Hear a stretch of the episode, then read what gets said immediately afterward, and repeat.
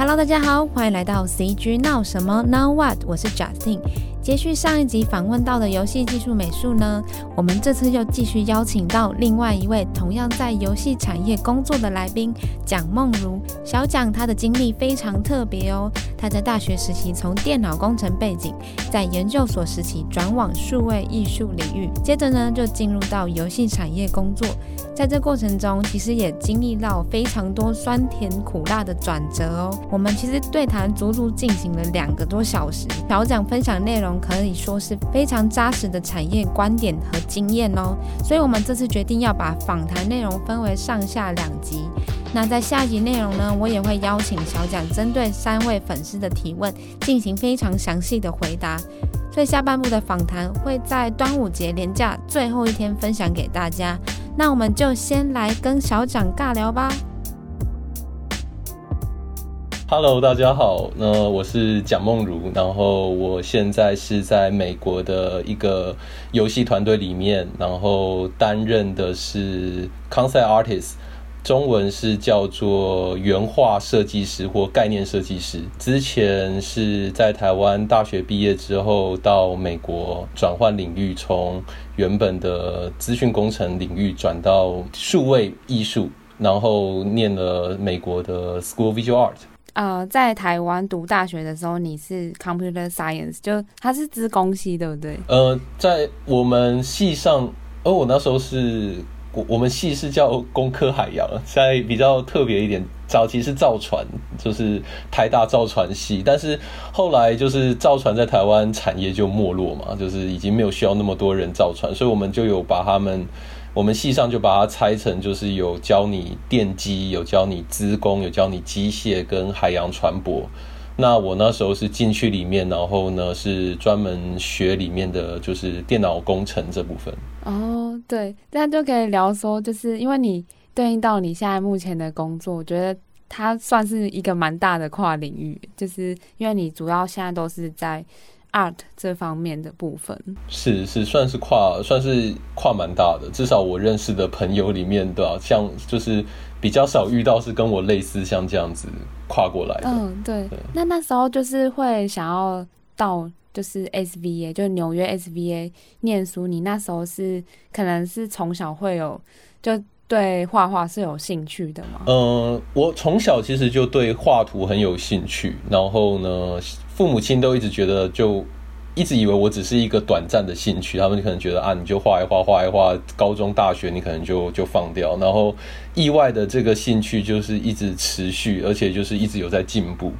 那提出这个想法的时候是高中的时候，父母亲就有点吓到，我就会说哦，没想到当初的就小时候就是因为他们就觉得有点像小朋友讲说啊，我长大要当太空人之类，他们就觉得是一种就是你说一说而已这样对。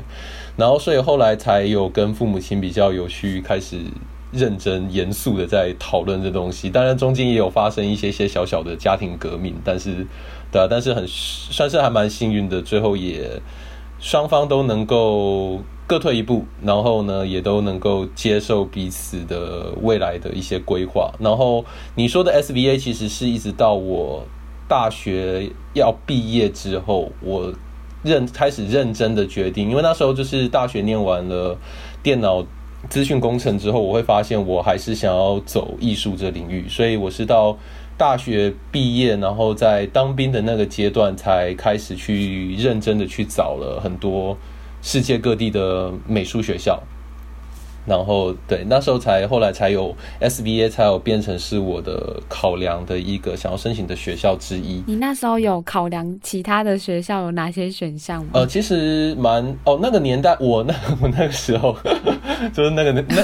那 对那个年代应该没有很久。呃，对，那个年代是游戏刚起步，嗯，因为其实那个时候刚好我我能够说服家人让我转到艺术领域，也是有一个很。那时候有一个很跨时代的发明，叫做 iPhone。哦，对，刚好那时候哦，iPhone。iPhone 出来，然后连带带起的第一款，算是没有玩游戏也听过那个游戏的名字的游戏，就叫做《愤怒鸟》（Angry Bird）。就那时候大家就在都在玩，先然后所以那时候才会第一次让算是。因为我父母亲也是属于对游戏产业完全没有了解的，那他们至少透过新闻就知道说，哦，有一家小公司，然后欧北欧小公司，然后靠这种卖这个游戏，然后数数亿美金这样收入这样子，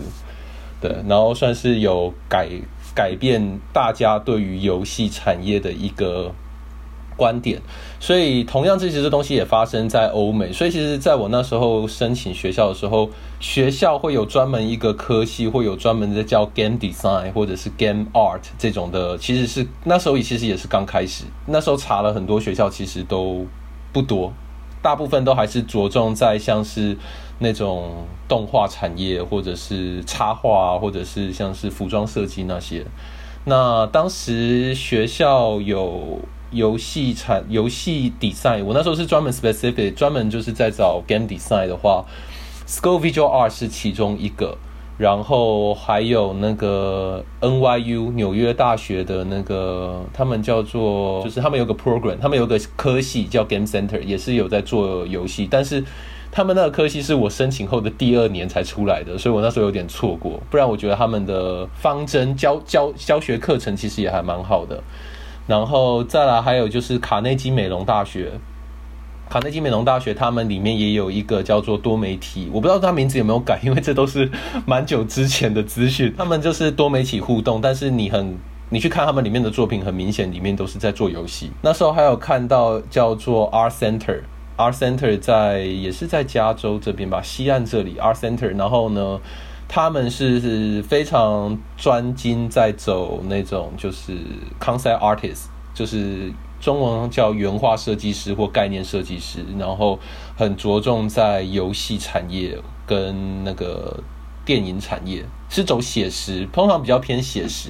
Cal Art，Cal Art 他们做的 con concept 都是比较可能会像 Disney 或者是皮克斯的。那如 Art Center 那种画出来，你就会觉得哇，这个看起来就像是阿凡达，或者就是那种星际大战，对，就那种很写实，人物比例啊都走那种比较写实宏大的类型的。如果总结你刚刚分享的，就是从小然后到。呃，比如说大学毕业，就是你决定要跨到游戏领域的时候，是还是想要结合画画到你的工作上，所以你那时候就想说要选择一个可以说服爸妈的一个，算是我会觉得好像，如果那时候如果你是要选动画的时候，会不会爸妈可能会比较不了解？哦，其实你这样说是真的也没有错，我那时候其实。会最后会说想要做游戏，跟父母亲提出游戏，这个里面有包含到你提到的，一方面就是那个时候那个时间点，游戏产业算是一个蒸蒸日上，就是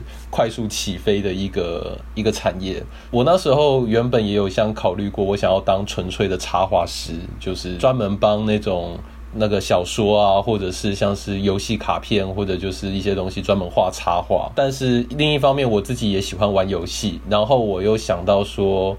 那时候也稍微有一点点，会有一点点现实的思考量，就是说我去申请学校的话，那我的优势是什么？所以我那时候也会有一点希望说，就是说，哎，既然我会城市语言，那我觉得我能够让图片除了单纯的图片之外，我其实能够让它产生一些互动。多了一些玩家，就是使用者可以点一点，可以这样子，然后跟里面的角色互动啊，可以透过互动讲一个故事，这样。所以后来就是透过这样很多因素的考量，那我后来就觉得说，那不妨就先从游戏这个角度进来，而且我也觉得游戏里面的那些角色其实是我更喜欢的，他们我觉得他们的那种发挥跟创造空间会比动画还有电影来的更加天马行空一些。因为可能很多走游戏美术的人，很多都是可能他就是纯插画，然后可能慢慢的去补齐一些内容。那你觉得本身在大学学的东西，有后来怎么帮助你？可能之后再学游戏？呃，对于城市，就是懂城市这方面，我觉得对我有一个蛮大的帮助，就是嗯，我的工作稍微跟一般 concept artist 又差了。有一点点差异的地方是在于，我甚至会帮忙参与早期的美术风格地定。就是我发现，就是说在早期产游戏要开始，甚至还在很完全就只是凭空构想，我们只是在只就是空口说白话的那个阶段的时候，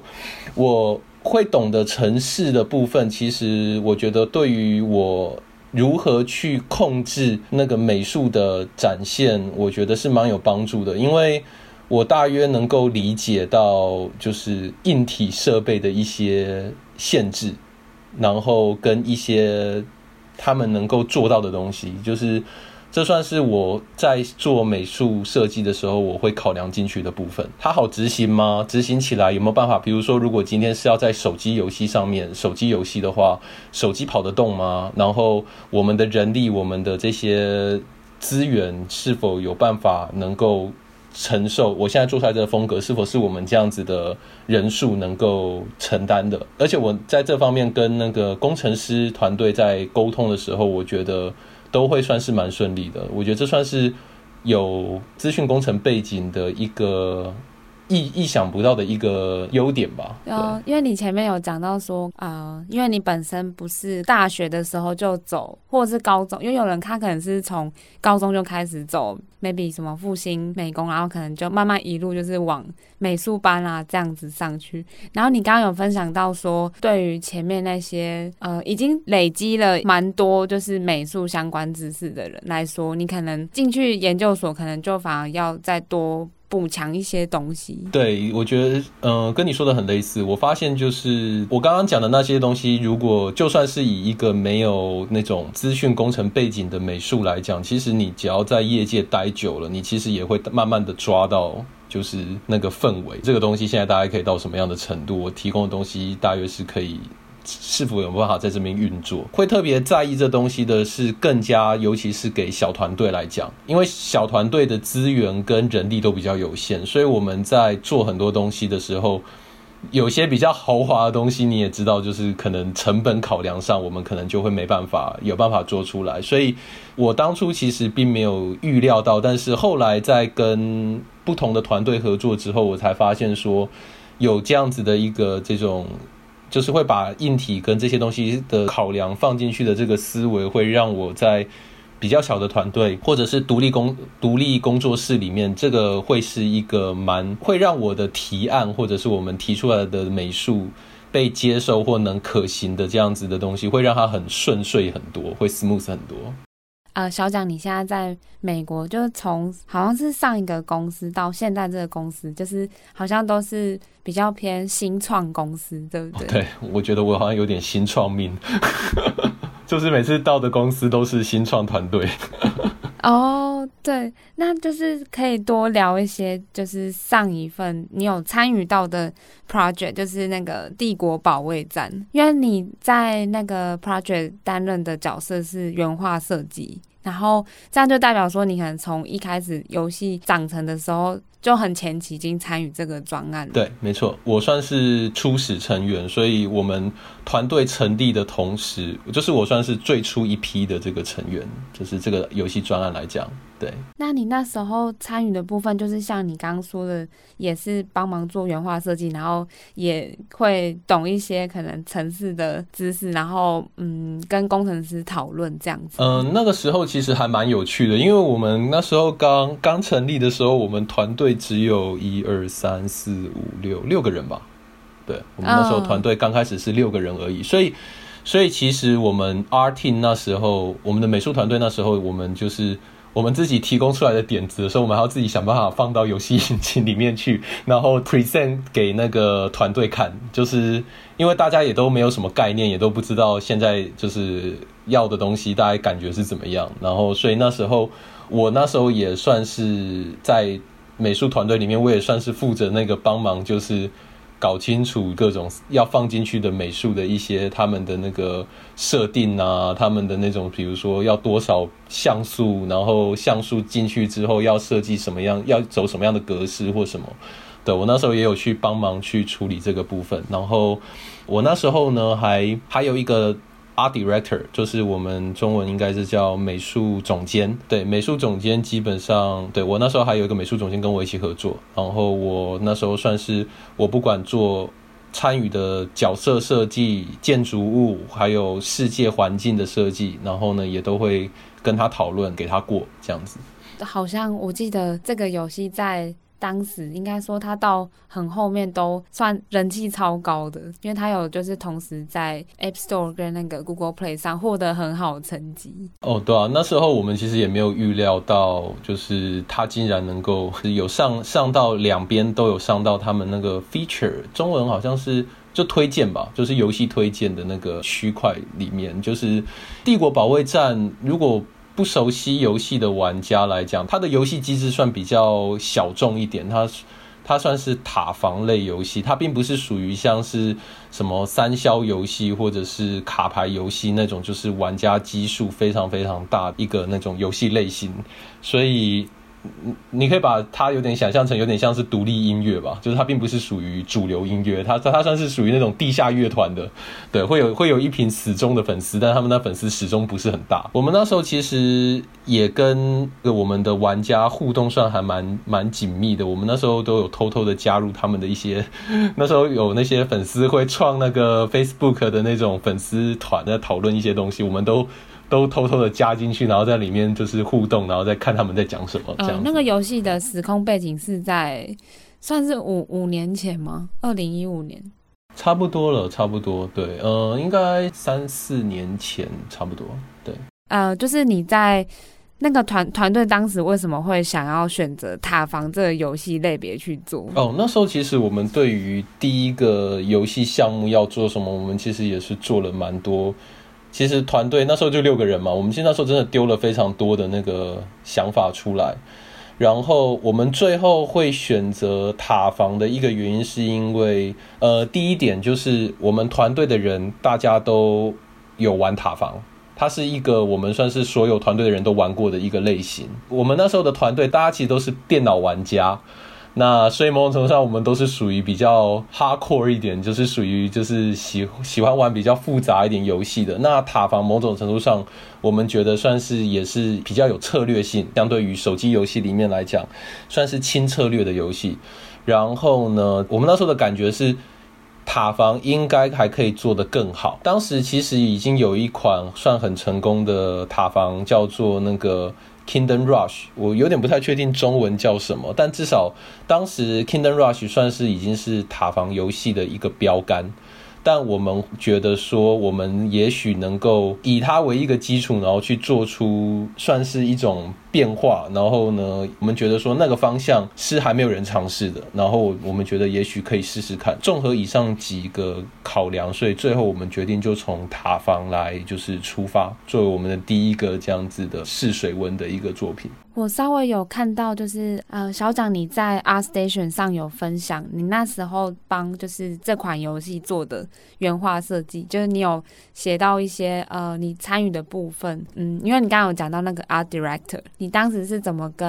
啊 Director 或者是团队去决定说，哎，这游戏它就是要采取这样的游戏风格？哦，应该说最好玩也最心力憔悴就是那个阶段，我觉得因为 Concept。你知道这东西其实有点像是设计 logo，我刚刚一直在讲就是原画设计或概念设计师，所以相对于 artist，其实我觉得它更像是 designer。所以早期我们在定义风格的时候，其实你们现在看到的是已经最后的版本，可是我们那时候其实已经迭代了至少有，我觉得至少有四五种版本有，一直换，我们会一直推一直推，然后呃，从一开始可能会先以，比如说我们会先看。当时有的比较成功的那些塔防游戏的风格，然后，然后再来就是也会去找一些我们自己喜欢的风格，然后还有一些我们觉得受众，包含就是诶，我们这游戏大部分是什么类型的玩家在玩？是那种就是高中生吗？大学生吗？还是说是已经在工作的人士？男生多吗？女生多吗？这样子就是亚洲、欧洲、美国这样子各式各样考量，然后我们会这样子有点。一部分去推测，然后也，但是大部分其实更多也都是有点像是投石问路吧，就是大家凭一个感觉，然后这样子去尝试。所以其实早期你要说，就是我也很希望，大家都一直很希望说能够有一个完善的分析法，然后说分析完了，这个就是最终定案的美术。但是现实总是残酷的，就是你画出来之后会发现，好像。要不就是觉得玩家不是很喜欢，玩家的反应并没有那么激烈。那要不就是发现说，诶，在那个大小尺寸或者是游戏的一些那种硬体成效上面不好，效果不好。那那时候很多时候就因为这样的原因，所以会变成要去改动它。我们其实应该是说，游戏设计其实最优先就是玩家的体验，所以玩家体验就是最优先。就是玩家的体验不好，那什么东西能该动就要去动。所以呢，美术也是在这情况，我们比较没办法说就是哦，我的美术就是这样，这样就是最美丽的，就是要用这个，比较不是这样子。对。你刚刚有提到，你们在游戏上线后，其实都有。有点像是以玩家的角度去加入到他们的社群，然后去观察他们玩家会去反映，就是游戏上的跟美术相关有的东西嘛。因为我可能认知比较多，玩家反应都会是跟游戏的，比如说玩法，或者是可能他会觉得，哎，有些地方不平衡啊。没错没错，其实其实你说的完全没有错。东西当初我也是一个我偷偷在一直 我自己偷偷在在尝试试验的地方，因为因为大部分其实如果你看到所谓的那种二次创作或粉丝同人创作，你会看到大部分的游戏其实还是都是以电脑或电视游乐器上的角色为主嘛，就是像是刺客教条、魔兽啊、魔兽世界或者是马里欧这种，就是还是都是以这种比较。平心而论来讲，手机游戏的确在故事跟角色的那种深度跟广度上，就是没办法像是我们会说三 A 作品，就是 Triple A 的那些游戏能够更铺设的更好。那大部分你说那些比较知名的那些手机游戏，让人能够让人广为而知的很多，其实也都是从可能动漫或者是从电影过来的。他们并不是比较少数，是真的是借助游戏自己本身创造出来的一个。我们说的就是 IP，也就是所谓的一个品牌吧，你可以把它想象成是一个品牌。所以其实我们早期也是一样，就是我们大部分的确如您说的，就是大部分玩家在上面提到的都是，诶，用哪一个英雄啊？我该把，比如说我如果要花钱，我要买什么，买哪些东西能够让我最顺利过关这样子。那我那时候有试着做一些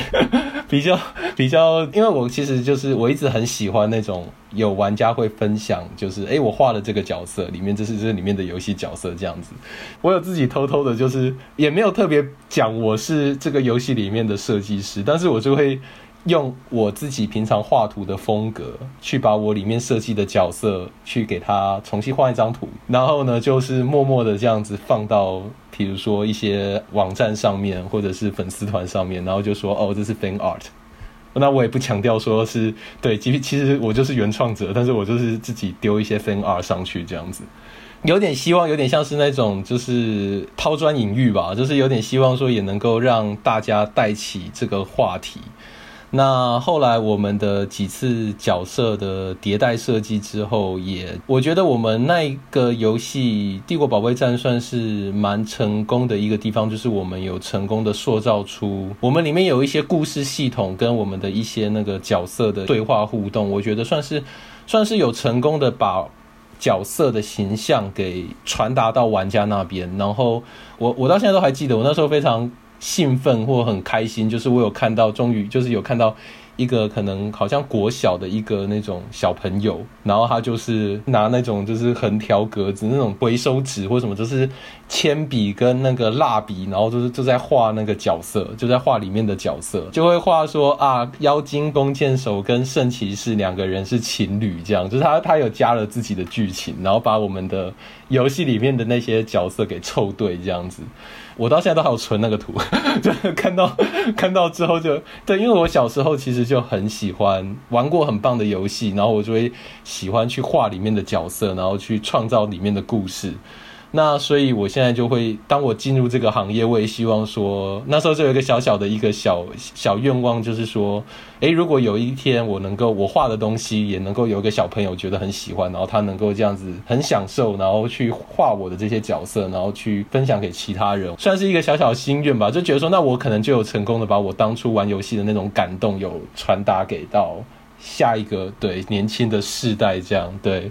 对啊，所以就是从那时候开始，然后慢慢陆陆续续就有看到越来越多人会分享，然后甚至到最近几年几个月，我甚至也看到有真的有一些很厉害的。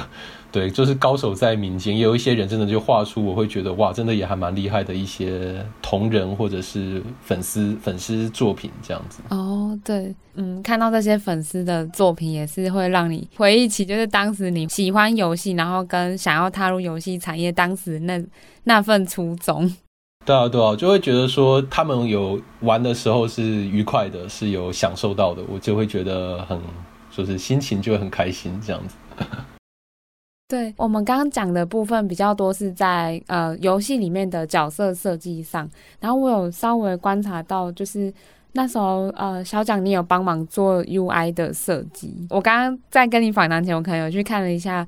刚好有看到有一个人他分享了整个，比如说游戏专案他要做出来，他可能会有。哪些面向？可能从前面的城市啊，然后到美术，然后到营运的部分，它都有涵盖到。然后我刚刚有一个比较好奇的部分，是因为现在很多游戏里面都会有那个，如果听众比较知道，就是氪金，就是你可以用钱去买东西。就是刚说的那个游戏产业人士分享，他说专案流程里面有一个是 UI 设计，然后是要设计。比如说要怎么去吸引人家去买这件事情，就是会想知道说这个东西跟你当时在负责这个专案的 UI 设计会有关系吗？就是有考虑到氪金这部分的东西。这东西其实，呃，我必须说是一个进入游戏领域一定会不可避免会。碰到的一个地方，然后我们是小团队，所以我也是，我的确那时候也有参与到，我也必须要参与到很多的 UI 设计，同时包含到商店的 UI 设计，这个东西一直始终是我们团队中的一个拉扯，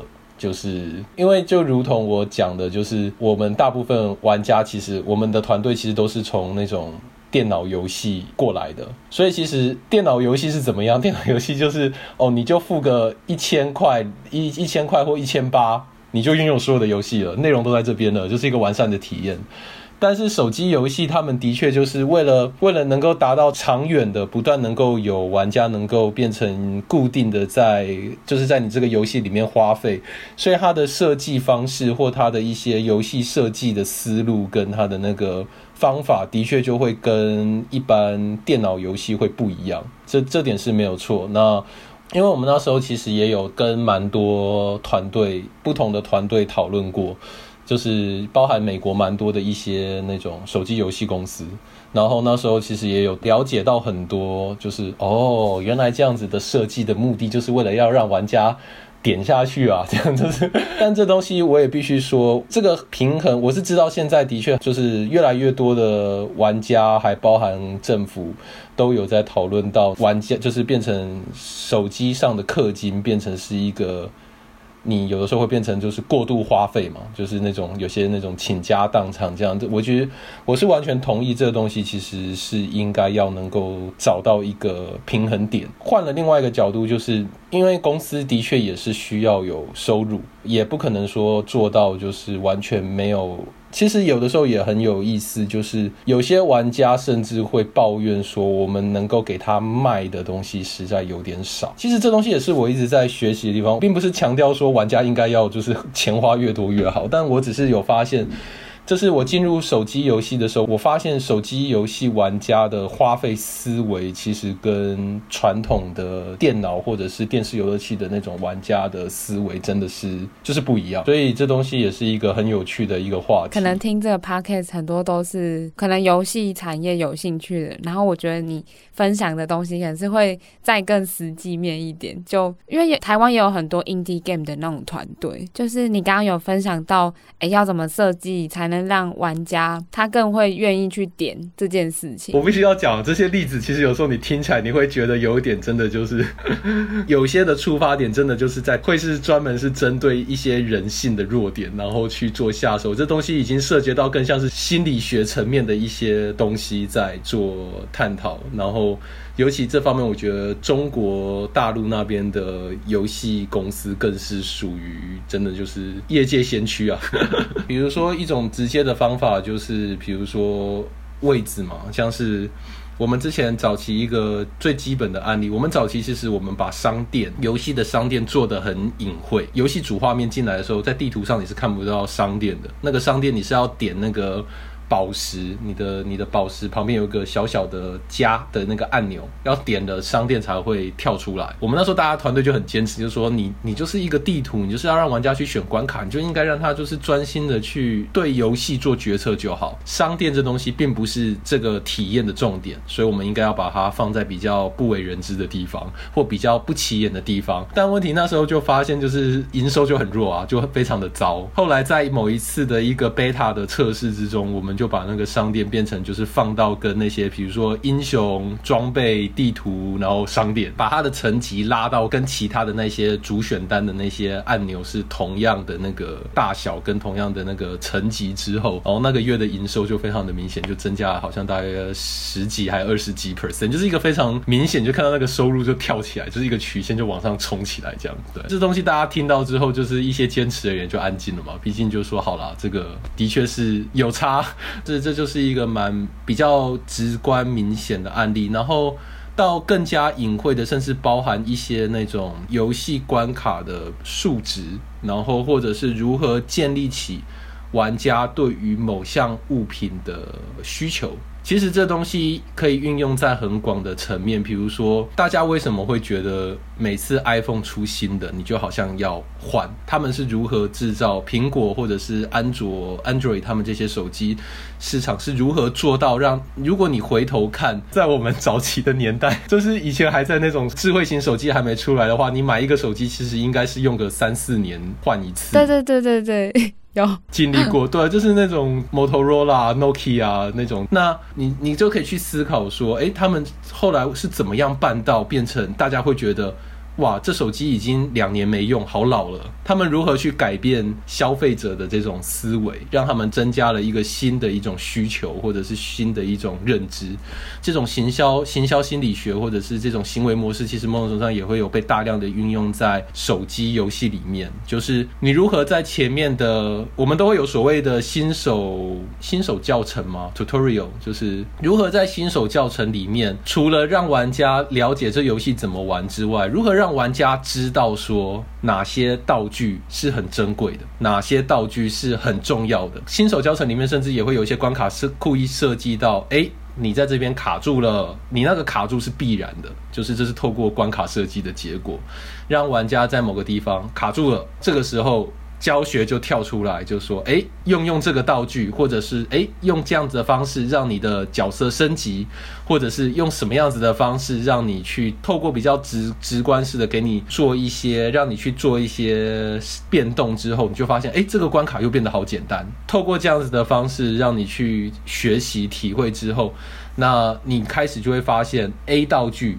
非常的好用。当你下次卡关又卡关的时候，你就会觉得说：“诶，我要来找 A 道具。”那这时候找啊找的，你就会发现：“诶，奇怪，A 道具好像只有在，比如说，我发现 A 道具没办法直接买到，或者是我 A 道具只能透过买买到。”玩家在探索的过程之中，他会慢慢建立对每一个游戏里面的各种的道具或产品产生出一个价值上的一个分级。所以，当你理解说 iPhone。是一台很很好的手机。那这时候如果有一个活动可以让你免费获得 iPhone，那让玩家产生一种那个动机，就会说：哇塞，我平常可能这个道具我可能要要那边存钱或打关卡打。好几个礼拜才能够达到一个，现在我有机会通过这个活动一次拿到五个，那这个时候就会让玩家产生的一个比较大的一个动力或者是动机，比如平常很很喜欢的化妆品忽然打五折，就会让人产生一种哇，那此时不买更待何时，或此时不去试着去存一波的话，那这个机会可能以后就很难再再遇到这样子。所以其实这里面也会有混杂到很多像是如何建立起玩家的需求。甚至如何能够让玩家产生一种冲动消费的部分，我忽然讲这个，我们从那种就是开开心心的画图，变成在讲如何让玩家掏钱这个方向。对，应该是对。如果 indie game 的团队，这是一个蛮蛮实用的一个分享。然后那时候还有听到像是有一些甚至非常奇特的，那是透过我们那时候有一次在那个游戏设计团队大会上面，跟一个做类似像是开心农场、动物农场的那个一个手机游戏的团队，他们就讲，他们就发现说那种就是有一个他们在那个牧场，你就是基本上就是经营一个牧场，就像种种那个蔬果啊，然后那个喂喂小鸡啊，然后他们会下蛋什么，就把它收集收集拿去卖的一个游戏，然后他们就。意外发现说，就是他们里面有放了一只牛，小牛，然后那只小牛基本上你如果不喂不给它东西吃，它就会在那边哭。因为他们的玩家群里面有一有一部分的那个年纪群是属于偏向就是四十以四十五岁以上，他们意外发现这只牛，你喂它吃东西。他除了不会哭之外，其实对你的游戏进展完全没有任何帮助。可是却发现这个设计却让非常多五十几岁、六十几岁的玩家愿意掏钱去买食物给这只小牛吃，因为他们就觉得小牛在哭很可怜。也就是不同的玩家族群会有那种不同的那种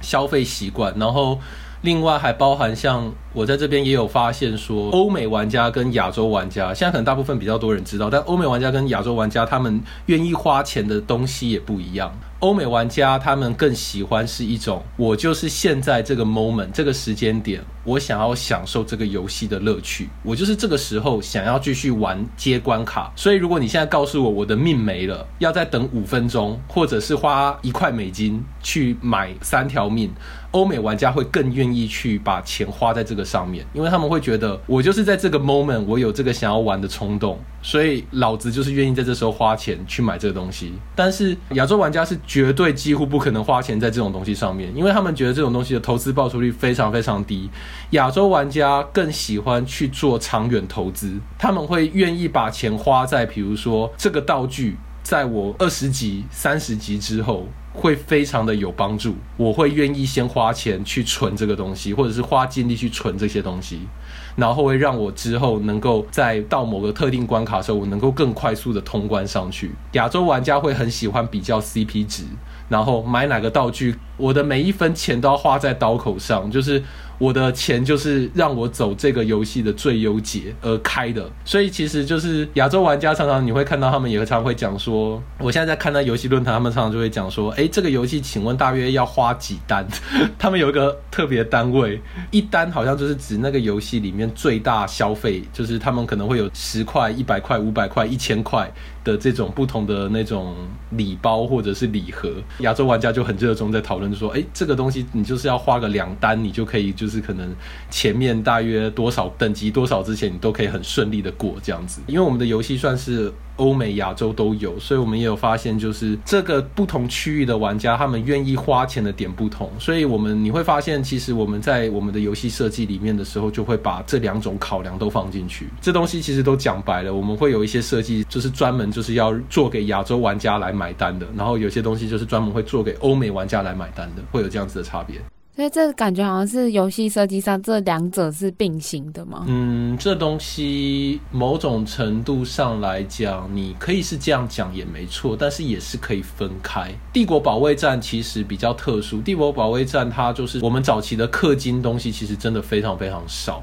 我们基本上是先把游戏做起来之后，才开始去想如何能够让玩家有更多的地方可以让玩家来消费。所以你要说从帝国保卫战这样的例子来看的话，它其实是那个分开的。他们它的游戏设计其实跟那个游戏的赚钱方式是没有这么直接的关联。但是如果你去看那些，就是我刚刚讲的，像是那个有一个手机游戏。集换那种就是抽卡型的游戏，那个一些那种专门像比如说抽那种什么 SSR，或者是抽 R，或者是那种抽奖的那种开奖，有点像是抽乐透那样子的游戏，他们的游戏设计就必须跟他们的那种就是营销产品必须很紧密的绑在一起，包含阴阳师，阴阳师也是属于就是抽那种稀有牌或什么，他们那种就一定要一开始要有多少角色。然后稀有度，每一个的抽中几率多少，然后玩家要怎么获得这些东西，就是会跟他们就是行销跟游戏设计就要非常非常紧密的扣在一起。因为我刚刚突然想到说，像刚刚讲到行销这件事，呃，像比如说，如果以《帝国保卫战》这款游戏来讲的话。我觉得它在手游平台上，它算是蛮长寿的一一款产品，就是延续的时间其实蛮长。我会这样讲，原因是因为我之前有听过一个说法，就是这几年应该是比较大的游戏公司，他们会把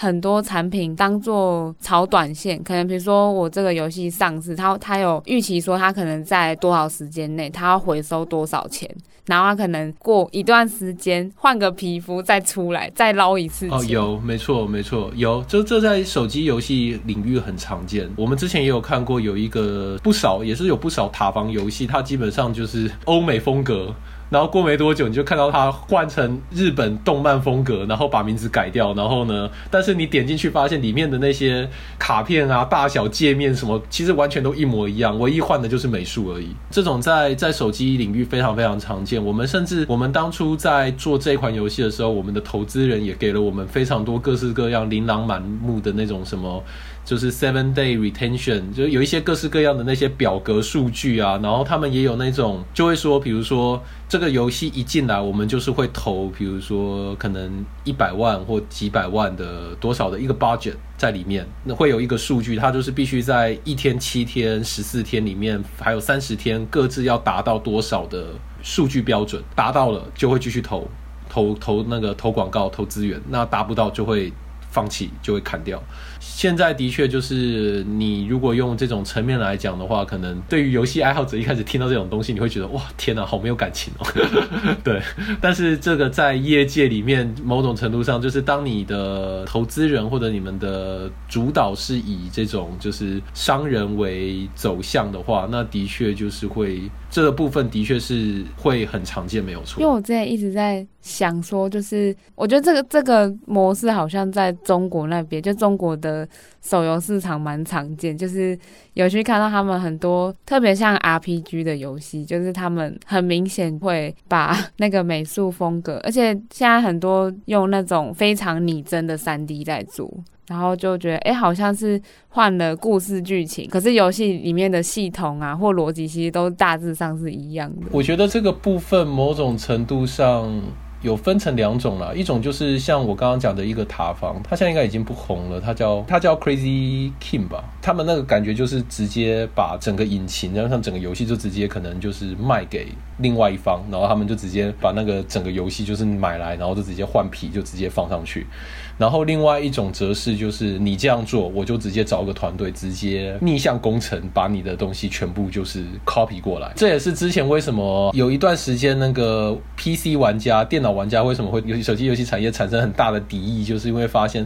他们做了非常多的一些美术啊，或者是一些东西，他们就是一直他们会感觉你就是有点直接式的抄袭过去，包含之前暴雪好像我忘记是跟哪一家公司也有发生那个诉讼案，就是说你好像就是感觉你把我们里面的游戏角知名的角色全部抄袭过去，或者是之前那个暴雪他们刚推出炉石的时候，马上中国那边就有一个跟炉石一模一样，但是是三国志。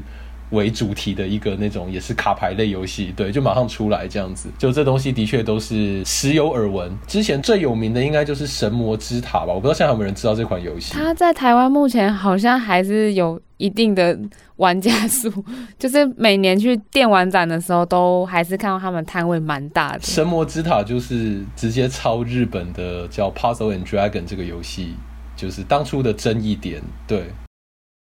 我不太确定详细的细节，有点忘，但是好像就是因为《龙族拼图》Puzzle and Dragon 就是一直不出中文版，它就是只有在日本里面做，然后好像这个香港的这个原本就是想要跟他们。找代理，他们不愿意还怎么样？然后最后好像就决定自己做一款，改名叫《神魔之塔》。后来这个也好像也有发生诉讼，还是反正也有出现一些争议。最后的结论，这也不是新闻了，就是《神魔之塔》的公司还是赚了非常非常非常多的钱。然后呢，好像最后也不成立嘛。对对，他们就是成为一个非常非常大的一个公司。所以其实，在游戏产业里面，的确就是手机变成是很多。你可以把它想象成很多那种像是炒，就是一种快速炒 炒房地产或什么，或炒股票、投机股票，对，就是一种我们现在就把钱砸下去，然后就捞一波，然后等到他们就是告过来，这东西诉讼案又臭又长，而且能够定案的成功告抄袭的也非常非常困难。暴雪那时候那些。诉讼案最后也都不了了之嘛。所以这是一个这种金钱为主的一个诱惑情况下，会变成这样子，也是不会意外啦。虽然会觉得有一点点可惜，就是有点觉得说这样子的风气的确不好，但是就是你没办法去阻止这些资本家或者是这些投资人，他们对就是嗅到金钱的赚钱的机会，然后过来这样子疯狂投资、短线操作这样子。对，没有错。就是小蒋，你刚刚有聊到说，就可能有一段时间 PC 的玩家可能会对于手游，就是有一些他们游戏的做法会感到很感冒。那我就想要说，比如说这几年有特别发现，比如说小时候玩的可能线上游戏，然后他就是好像很多都把它变成手游，然后感觉很多当初的那个线上游戏的玩家看到这个就会很难过啊，或是很失望，就说什么怎么变成这样啊？这种 我有想到这个，可是问题是残酷面就是你看那些包含像天堂啊那些充就是手机版啊。那个营收，你看看，就是哇，多么成功的那个数据啊！就是让那个橘子 Garena 台湾的橘子公司的股票那时候到底飙了多少？就是整个就大上涨。有也有一点点，就是觉得蛮悲哀的地方，就是玩家赌气归赌气，但是数据还是在那边嘛。就是大家骂归骂，钱还是愿就是买下去。就像有点之前有些人有时候就说，我们要大家要那拒买顶新，拒买长荣或什么之类，但大家都是有些东西出来，你还是。是很多消费者还是不争气的手就点下去了，这样子，对啊，有的时候就是这样，对。我就是因为刚刚讲到游戏行销这件事，我发现这几年好像特别以欧美那边的手游，就是它可能比较轻松的手游，开始比较多是放那个就是点广告，呃，然后你就可以跳过或者是得到一些小道具这样子的模式，反而看到很多游戏他们都呃用广告的形式去冲他们的营收。那有可能甚至里面游戏是根本没有任何的内建购买。这东西如果你要从行销学的角度来看，其实就只是很单纯的，当大家发现并不是所有人都会买 LV 的时候，他们就做出 Uniqlo 这样子的东西。应该就是说，我们找出了一个让不愿意花钱的玩家，就是玩家有分族群。你如果用品牌，用那种大家那种奢侈品品牌，也会有分高中低来看。其实这东西是，我觉得这是一个很正常的现象，就是。你早期都是比如说爱马仕、LV 包包掀起一窝蜂，大家都在买，或者是 iPhone，大家都在买。可是你最后会发现，有一部分的会有一些市场的族群，他们可能并不会想要花这么多钱在这上面，或者他们不愿意那样的消费方式，并不是他们愿意的。那你接下来就会开始推出各式各样的方式，然后或者是中价位、低价位的产品。其实这东西是也是很很正常的情况啊，就像。这个东西之前像包含那个淘宝或者是阿里巴巴，每次到那个什么十一月十一号的那个单身节嘛，这个话题扯得有点远，但是我觉得他们其实是有一些关联的，就是也是发展到就是诶。愿意花钱的消费族群，你有什么样子的那个方法？比较不愿意花钱的族群，你有什么方法可以让他去凑点数、凑那些折扣券，能够凑那些东西，然后去拿到优惠？那再来的话，就是更更下层或者是更低端的那些消费者的话，那你还有什么样子的方式可以让他们愿意去投资，或者是愿意去下订单？所以其实就是看广告这部分，就是有发现，你可以说是轻度也好，但是如果要从那个商业行销的角度，来讲，其实它就是专门更加给那些就是并不是这么主动积极在手机游戏上消费的玩家而设计出来的一套商业模式。小蒋，你刚刚分享的就是。很多都是跟行销面有关，我觉得这样，我不知道这东西讲完会不会觉得太现实，就听完就觉得哇塞，就是 所有的东西都是被算计好，或者什么都是经过设计这样子的那种感觉。对，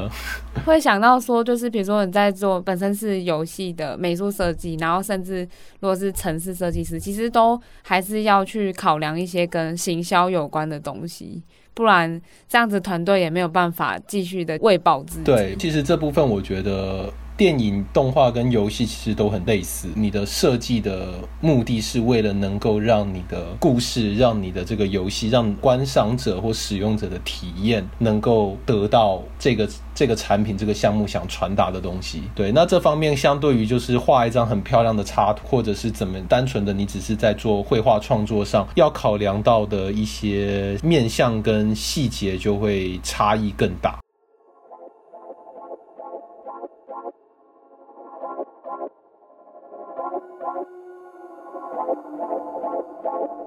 非常感谢大家的收听。透过这一集的分享，是不是对斜杠生活有更多想象了呢？如果你对这一集 Podcast 有任何想法，都可以来 InCG 的 Instagram 跟我尬聊哦。更多 CG 人的斜杠人生，别忘了锁定 InCG 粉丝团跟 Instagram。最新一期杂志《斜杠进行式》即将发售，我们就下一集再见喽，拜拜。